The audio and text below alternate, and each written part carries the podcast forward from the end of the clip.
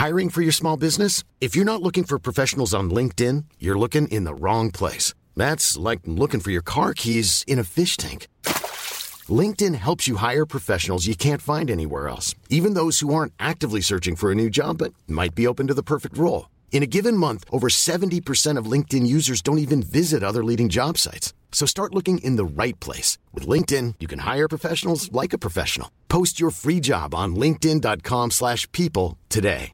Hey, it's Ryan Reynolds, and I'm here with Keith, co-star of my upcoming film, If, only in theaters May 17th. Do you want to tell people the big news?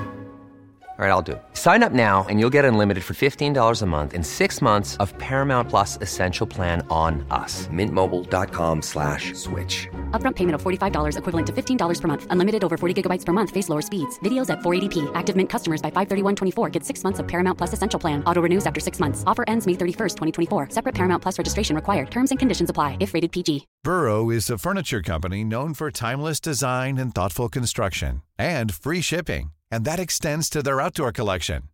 Their outdoor furniture is built to withstand the elements, featuring rust-proof stainless steel hardware, weather-ready teak, and quick-dry foam cushions. For Memorial Day, get 15% off your Burrow purchase at burrow.com slash ACAST and up to 25% off outdoor. That's up to 25% off outdoor furniture at burrow.com slash ACAST. Du lytter til en podcast fra TV2.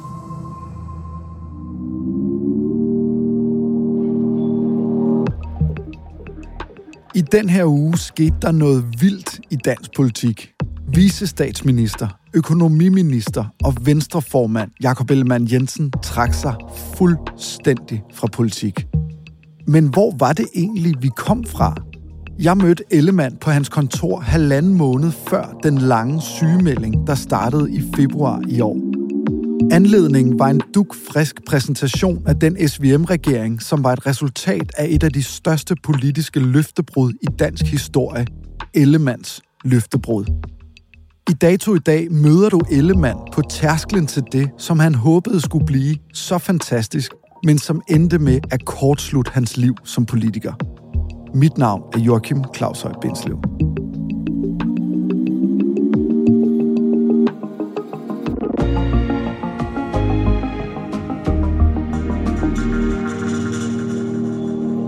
Danmark har fået en regering over midten med Socialdemokratiet, Venstre og Moderaterne.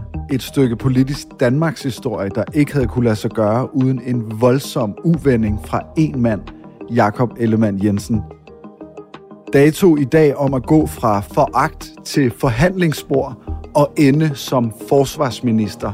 Fra tillidskrise til ministertaborat – mit navn er Joachim Bindslev, og jeg låner mikrofonen fra Thomas Bug Andersen på dagens afsnit af Dato.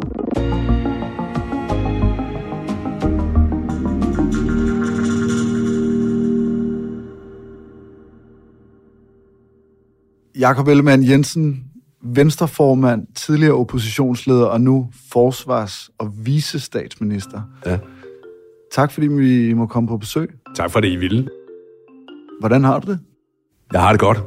Øh, jeg er en lille smule træt. Det har været en, øh, en lang proces, det her, men, øh, men, men det har været en, øh, en rigtig god følelse i dag at præsentere noget, som har været længe undervejs. Og det så at stå sådan i dag med, med gode kolleger og præsentere en regering, som jeg ikke havde set for mig, må jeg tilstå. Det har været godt. Her er det, det hold, som øh, tager ansvaret vores fælles skuldre. Tillad mig at præsentere Danmarks nye regering. Nu sidder vi jo her på dit kontor, men du har også fået et andet nyt kontor. Du er blevet forsvarsminister. Ja. Hvorfor har du valgt at nøjes med den post? Der er jo mange kommentatorer, der siger, at det er altså ikke særlig sædvanligt for en visestatsminister eller en partileder på den måde. Nu mener jeg jo ikke, at forsvaret af Danmark er noget, man nøjes med. Øh, det her det er et valg, som jeg har truffet med, med hjertet. Øh, det er et område, som øh, betyder meget for mig. Jeg, jeg har vist fået nævnt en gang eller to, øh, at jeg selv har en fortid i, øh, i forsvaret. Det er noget, som har, har formet mig som menneske. Det er, det er vigtigt. Vi har krig i Europa. Det her, det, det, det kan man ikke overvurdere. Forsvaret står over for en vild tid, den, det, det medgiver jeg fuldstændig, men det ændrer jo ikke på, at det ministerium ikke har den tyngde, som man normalt forbinder med noget helt oppe i toppen, for eksempel statsministeriet, eller i hvert fald finansministeriet. Men deri lægger jeg jo så også det signal, at jeg øh, som, som nummer to i regeringen, som, som vice-statsminister, som det jo formelt hedder, øh, at, jeg, at jeg faktisk prioriterer det her meget, meget højt. Jeg vil lige læse et uh, citat uh, op for dig fra... Uh, det er sikkert et citat fra mig selv for det, et par måneder siden. Det er det faktisk ikke. Det er fra uh, Anders Fogh, ja. uh, den tidligere mangeårige venstreformand og statsminister. Han sagde til politikken i november, hvis Venstre skal sikre sig ligeværdighed i regeringssamarbejdet med et parti, der er dobbelt så stort, så er man nødt til at finde et sted, hvor alt løber igennem, og det er Finansministeriet. Mm. Hvad tænker du om det? Jamen, jeg tænker, det er rigtigt, at alt øh, løber igennem Finansministeriet. Øh, jeg tror til gengæld også det, at vi har lavet sådan en, en regeringsledelse øh, og fået øh, tre poster i, i regeringskoordinationsudvalg. Øh, det er garanten for, at, øh, at Venstre skal det også øh, løbe igennem. Så har vi fået nogle, øh, nogle stærke ministerposter. Der er min egen vi har øh, økonomiministerposten med, øh, med Troels Lund, som kommer i den grad øh, til at følge med i alle øh, de pengestrømme, som, øh, som er der. Vi har et, øh, et sundheds- og indrigsministerium, som bliver meget, meget vigtigt øh, i de kommende år. Gik du efter finansministerposten, Jakob Ellemann? Jeg gik efter forsvarsministerposten. Gik du slet ikke efter finansministerposten? Nej, jeg gik oprindeligt efter statsministerposten, faktisk. Og så havde vi et, øh, et folketingsvalg, som jo faldt ud på en måde, som, som så det du siger, du er slet ikke gået efter, altså det har ikke været på bordet i forhandlingerne med Mette Frederiksen og Lars Løkke, at du vil gerne have den finansministerpost, fordi det er en sværvægterpost. Vi har diskuteret øh, finansministerposten, og øh, vi har diskuteret det her med, øh, er det noget, der skal være knyttet til, øh, til statsministerposten? Fordi det har det jo været siden øh, Henrik Kristoffersen forlod øh, finansministerposten tilbage i 384 eller hvornår det var. Og det, øh, der har været et ønske om, at den stadigvæk er knyttet til, øh, til statsministeriet, og det, øh, det ønske, det har jeg respekteret. Så det lyder som om, du har, har budt dig til som finansminister, og så er der har, blevet sagt, vi finder en anden post. Nej, vi har, vi har forhandlet om, øh, om posterne, øh, og selvfølgelig har jeg ønsket til Venstre at få øh, finansministerposten. Jeg havde først ønsket at få statsministerposten, øh, men selvfølgelig har jeg ønsket den, og det har vi, altså det har vi jo diskuteret frem og tilbage øh, og forhandlet om, og endelig kommet overens med, at, at der er en rimelighed i, at statsministerpartiet også har finansministerposten. Og det betyder så, at vi har fået nogle andre meget vægtige øh, poster, og det, øh, det er jeg glad for. Men du har det ikke på en eller anden måde sådan lidt ambivalent med, at de to absolut tungeste poster i den nye regering, du er vicestatsminister i, at den uh, tilhører Socialdemokratiet og ikke Venstre? Jeg anerkender ikke helt præmissen om, at øh, den post, jeg sidder på, øh, skulle være mindre tung. Den er tung. Da Mette Frederiksen udskriver valget, der siger hun, at øh, hun gør det med det formål at få en, en ny, bred regering over midten. Ja. Hvad tænker du, da du ser Mette Frederiksen sige det? Der tænker jeg, at det tror jeg ikke en døjt på. Det troede jeg simpelthen ikke på. Jeg var sikker på, at vi enten ville stå med et, øh, et blåt flertal, øh, eller at vi ville stå med et rødt flertal, og at Mette Frederiksen så ville, ville bruge det øh, til at fortsætte øh, regeringen, eller eventuelt hive nogle af, af sine tidligere støttepartier ind, eller også at vi ville stå med et, et mudret billede, hvor vi havde moderaterne sådan som, øh, som tungen på vægtskålen. De seneste dage har du fået ganske meget røg for at uh, indgå i den her regering. Ja. Der er mange, der har forladt uh, Venstre, fordi de føler, at de er blevet snydt um, af dig som formand. Nej, vi kommer ikke til at uh, indgå en regering sammen med Socialdemokratiet. Altså, vi, vi er grundlæggende uenige med Socialdemokraterne. Vi mener, der skal føres en anden politik. Jeg har ikke tillid til Mette Frederiksen. Jeg mener ikke, at Danmark har råd til fire år mere med Mette Frederiksen. Ordet aldrig er ret ultimativt. Her, der er jeg ultimativ. Jeg vil have en borgerlig statsminister i Danmark.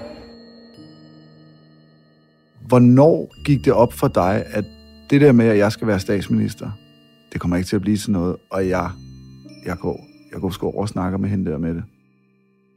Jamen, det gjorde det jo øh, da, da valgets tale var klar. Altså, det var jo på, øh, på valgnatten. Det var jo, øh, kan man godt sige, spændende øh, til det sidste. Men det var jo der, det gik op for mig, at jamen, det med at blive, blive statsminister, det bliver vanskeligt. Og det næste skridt for mig, jamen, det var jo så at sige, okay, nu skal vi, øh, nu skal vi afsøge mulighederne herfra. Og jeg tror lige der i, øh, i de første dage, jamen der, der troede jeg ikke på muligheden for et, øh, et regeringssamarbejde. Jeg gik efter det alligevel. Altså det her med at afsøge muligheden for det, for at sige, jamen hvis vi skal have indflydelse på det her, så er vi nødt til at læne os så kraftigt ind, at vi går efter det, som kan virke umuligt, men som er den rigtige retning at gå, hvis vi skal øh, have indflydelse. Så i starten, der var det meget, øh, det var meget forsigtigt og meget sådan øh, søgende, meget sonderende, indtil vi fik bygget noget op.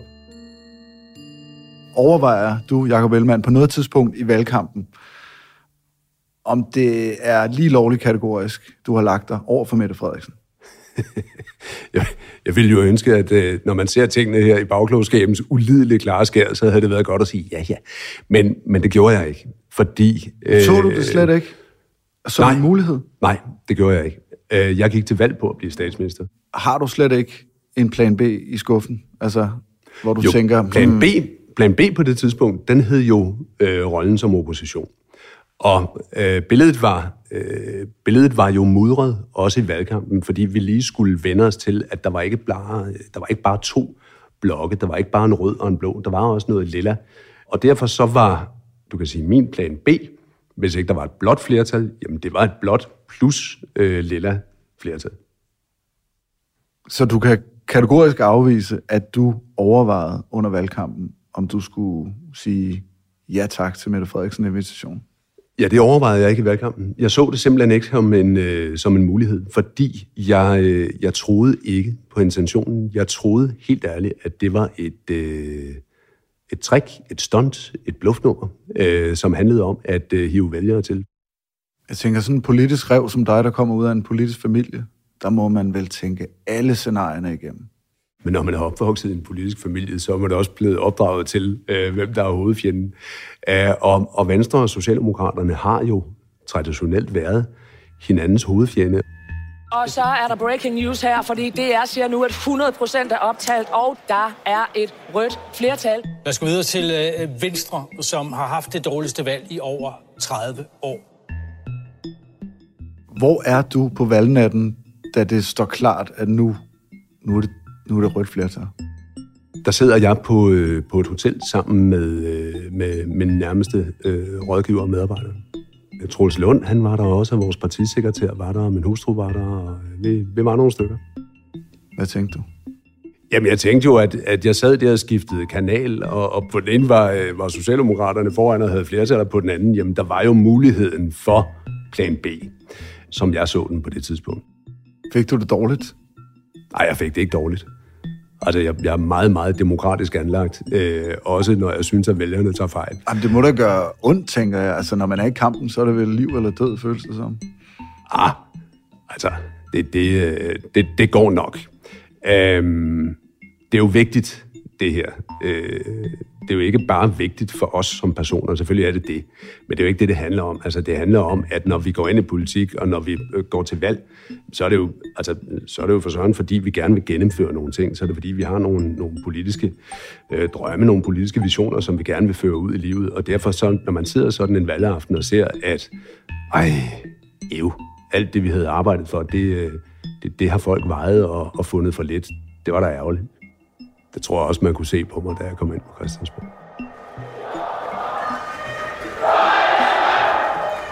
Det er en svær aften for vores parti. Valgresultatet, det er bestemt ikke, hvad vi er vant til. Det er bestemt ikke godt nok for Venstre.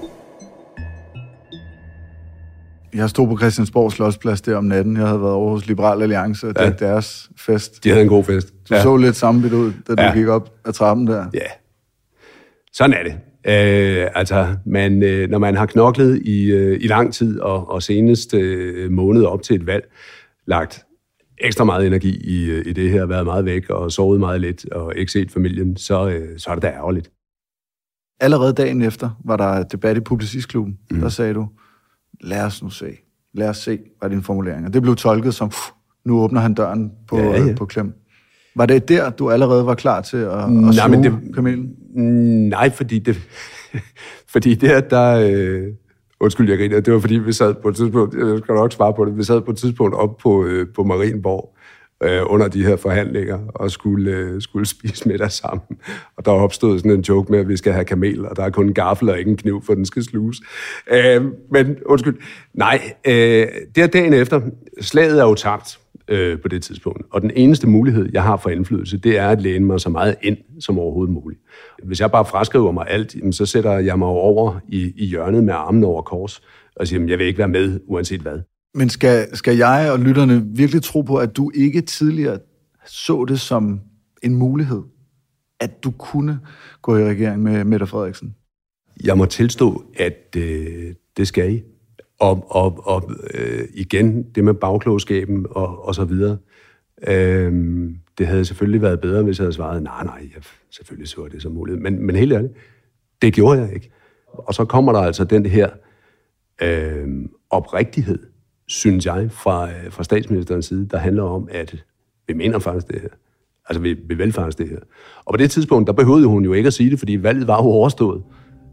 Så det kunne være, der var noget om det. Helt ærligt, hvordan var det, da I sad over for hinanden første gang på Marienborg? Dig Mette Frederiksen. Det var... Øh, det, var- det var sådan meget... Øh, følen hinanden på tænderne. Øh, og det at, at række ud til nogen, som du egentlig ikke behøver, er jo en vil sige, ret tillidsopbyggende øvelse et eller andet sted, fordi man tænker, okay, du kunne faktisk godt køre videre. Selvfølgelig med nogle, nogle besværlige typer øh, ude på, på venstrefløjen, men dog med dem, som, som du har været vant til at håndtere og, og, øh, og have som parlamentarisk grundlag. Og derfor så blev det sådan et mere fortroligt rum, vi fik, øh, fik opbygget det. Var det bare lidt akavet i starten? Altså, I har jo virkelig været ude med riven efter hende. Ja, du har måske været mere ude med riven efter hende, end hun har været efter dig. På personlighed, og vi har ikke tillid til dig, og du er en leder, som Synes du det? trummer Nå. folk. altså, hvor, hvor akavet var det på en skala fra 1 til 10? Det var super akavet. Det var der i hvert fald op på en 8-9 stykker. Det var akavet. Øh, men, men der var også en, en gensidig vilje til at sige, jamen prøv lige at høre, nu, nu, øh, nu lægger vi lige det her til side. Og en, en- en udtalt vilje til at sige, nu, nu skubber vi lige, øh, nu, nu har vi en skæringsdato her. Øh, valgkamp er valgkamp, og, og øh, der går man til stålet og til vaflerne og til alt muligt andet. Nu prøver vi lige at køre videre og, og, og lægge et andet toneleje. 19. november går du så på talerstolen til Venstres landsmøde og lægger en lidt mere åben stil over for et øh, muligt samarbejde med, med Mette Frederiksen. Hvis Socialdemokratiet sammen med Venstre vil definere, hvad der er det rigtige at gøre for Danmark, ikke bare i forhold til de næste fire år, men i forhold til de næste 10 eller 20 år, ja, så skal vi tænke os rigtig godt om.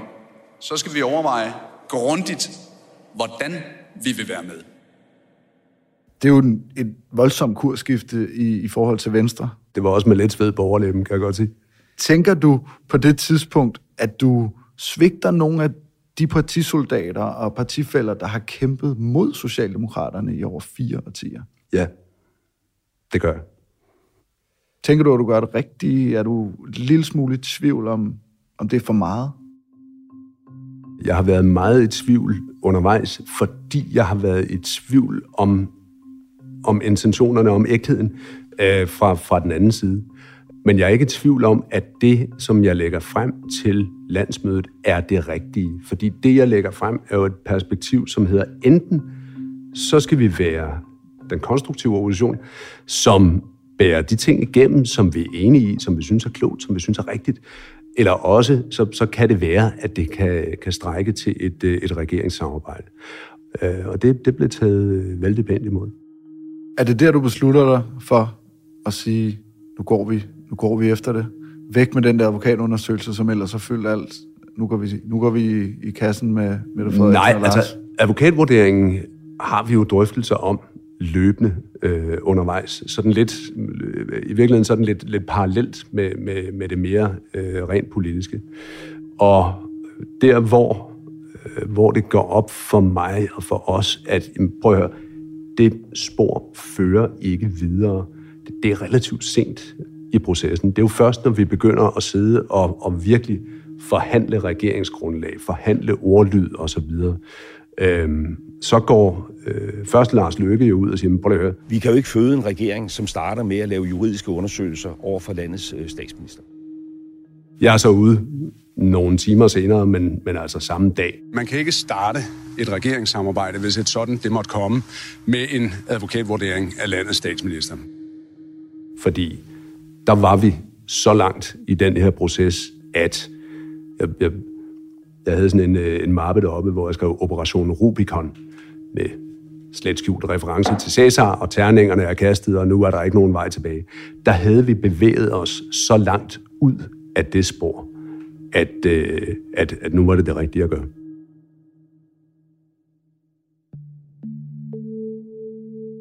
I valgkampen, der talte du rigtig meget om tillid. Ja. Også sådan uh, manglende tillid til ja. Mette Frederiksen og ja. hendes lederegenskaber. Da I præsenterede, at I nu var gået sammen om en regering, der stod dig og Mette Frederiksen og Lars Løkke og talte meget om, om tillid, tillidsopbygning. Ja. Kan man på en eller anden måde sige, at I har fået opbygget en tillid til hinanden, og det er sket på bekostning af mange venstremedlemmers tillid til dig, og mange vælgeres tillid til dig? Mm. Jeg håber ikke, at det er sket på, på den bekostning. Jeg, jeg ved godt, at der er mange, som føler sig skuffet. Der er mange, der er skuffet. Der er mange, øh, som jeg har skuffet. Først ved at sige, jamen, vi går ikke efter en blå regering længere. Og det er jo, jeg vil sige, det er jo, det er jo et løftebrud. Ja, men det er også et løftebrud, som, som har valgmatematikken bag sig, fordi den mulighed var der ikke længere. Men jeg forstår også godt alle dem, som siger, jamen, skal vi give kald på vores principper, og vi har jo sagt, at vi vil have den advokatvurdering. Og jeg tror, at den erkendelse, som ligger i at sige, jamen hvis vi går ind i et regeringssamarbejde, hvis vi kan få en masse god, klog, fornuftig, liberal politik igennem, skal der så være et kort, som sådan en spar to, der rydder bordet. Og det øh, mener jeg ikke, at der skal være. Der skal ikke være én ting, du siger, jamen det her, det er en hellig ko. Men omvendt er det ikke sådan lige lovligt uh, øh, utroværdigt at sige, at man kan opbygge fantastisk tillid på få uger. Altså sådan rent menneskeligt er det jo nærmest ikke lade sig gøre lidt. Jeg tror, jeg har været øh, mere sammen med, med Morten Bødskov, Mette Frederiksen og Nikolaj Vammen og Troels Lund og Sofie Løde, end, øh, end jeg har med, med min egen familie her i, øh, i de seneste seks uger. Det siger heller ikke meget. Men øh, da vi talte sammen sidst, jamen, der handlede det også om det her med tilliden og der var sket et tillidsbrud mellem Mette Frederiksen og mig. Og det har vi også, altså den konkrete episode, som gjorde, det opstod, det har vi haft en, en ret lang snak om, som vi vendte tilbage til nogle gange. Det handlede om telefonsamtale, da samtlige mængde i Danmark skulle slås ned. Og min oplevelse af den samtale, det var meget, meget entydigt. Jeg havde fået at vide noget, der ikke var rigtigt. Altså, at det var den eneste mulighed at slå samtlige mængde ned, der var ikke andre alternativer. Og så kunne vi jo se efterfølgende, jo, der var andre alternativer. Og derfor så, så blev jeg jo, altså jeg, jeg, jeg blev enormt pikeret over det der. Jeg, jeg, jeg blev sur. Og det, det, det gjorde virkelig øh, noget ved tilliden. Og det har vi jo talt om, fordi... Hvad har hun så gjort for at... Jamen, hun har jo fortalt sin udlægning af den samtale og af den øh, historie, og, og øh, hvad der lå bag, at hun øh, sagde, som hun gjorde. Men det har hun gjort mange gange i offentligheden. Sagt, jamen prøv at høre, hele verden væltede, og vi var bange for at... Altså, det var, en, det var, en, det var, det var sådan en personlig øh, tillidsbrud, som, øh, som var i det.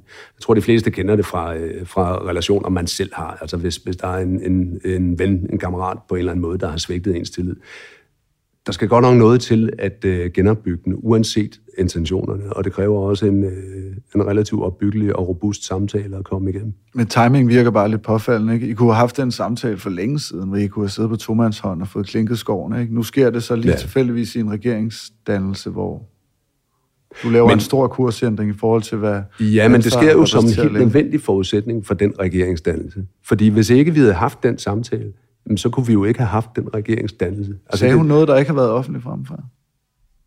Det kan jeg ikke sige noget Altså, vi havde gjort et eller andet for at overbevise dig nej, om... Vi, jeg, jeg synes, vi havde en, øh, en god samtale om det her, og, og, det, øh, og, og den kommer jeg jo ikke til at, at referere. Nu har jeg fortalt om, om min udlægning af den, øh, og, og resten, den, øh, den, den tror jeg, jeg lader, lader ligge. Magtfuldkommenhed fyldte meget ja. i uh, valgkampen. Kritik af Mette Frederiksens magtfuldkommenhed. Ja. Hvordan vil du sikre, at den her regering, hvor Mette Frederiksen stadig sidder for bordenden, er den store chef, også din chef? Det er dronningen, der er min chef. Jeg ved godt, du siger, det er dronningen, men øh, det er Mette Frederiksen også dit chef. Mette Frederiksen sidder jo, altså billedligt talt, for, for bordenden øh, i regeringen, og det gør hun som, øh, som statsminister. Men det, at der er kommet to andre partier til, det tror jeg altså er meget gavnligt for det her med at få andre syn på beslutninger. Sidste gang vi to talte sammen, der spurgte jeg dig, om du vil blive Danmarks næste statsminister. Mm. Det svarede du ja til. Det passede ikke. Det kan da godt være. Bliver du statsminister på et tidspunkt? Jamen, jeg tror stadigvæk, jeg bliver Danmarks næste statsminister. Jeg tror, jeg svarede rigtigt på det spørgsmål.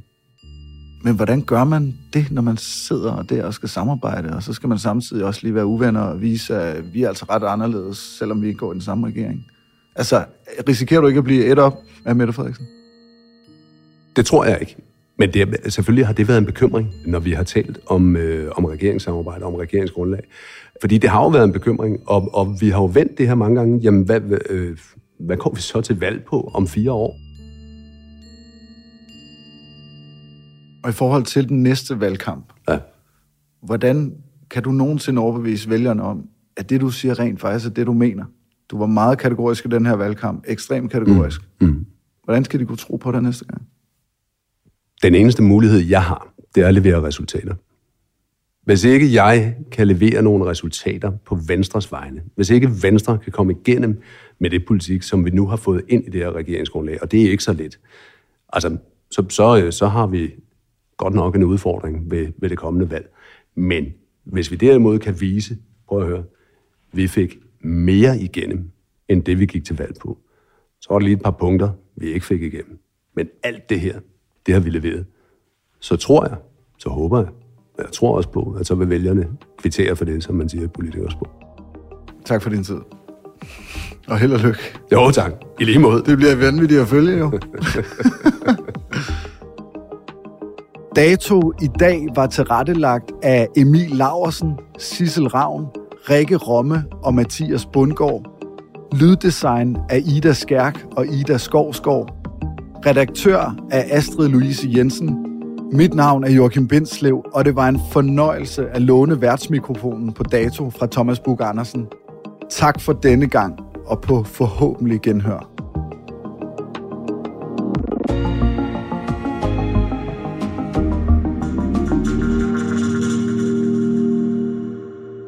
Du har lyttet til en podcast fra TV2.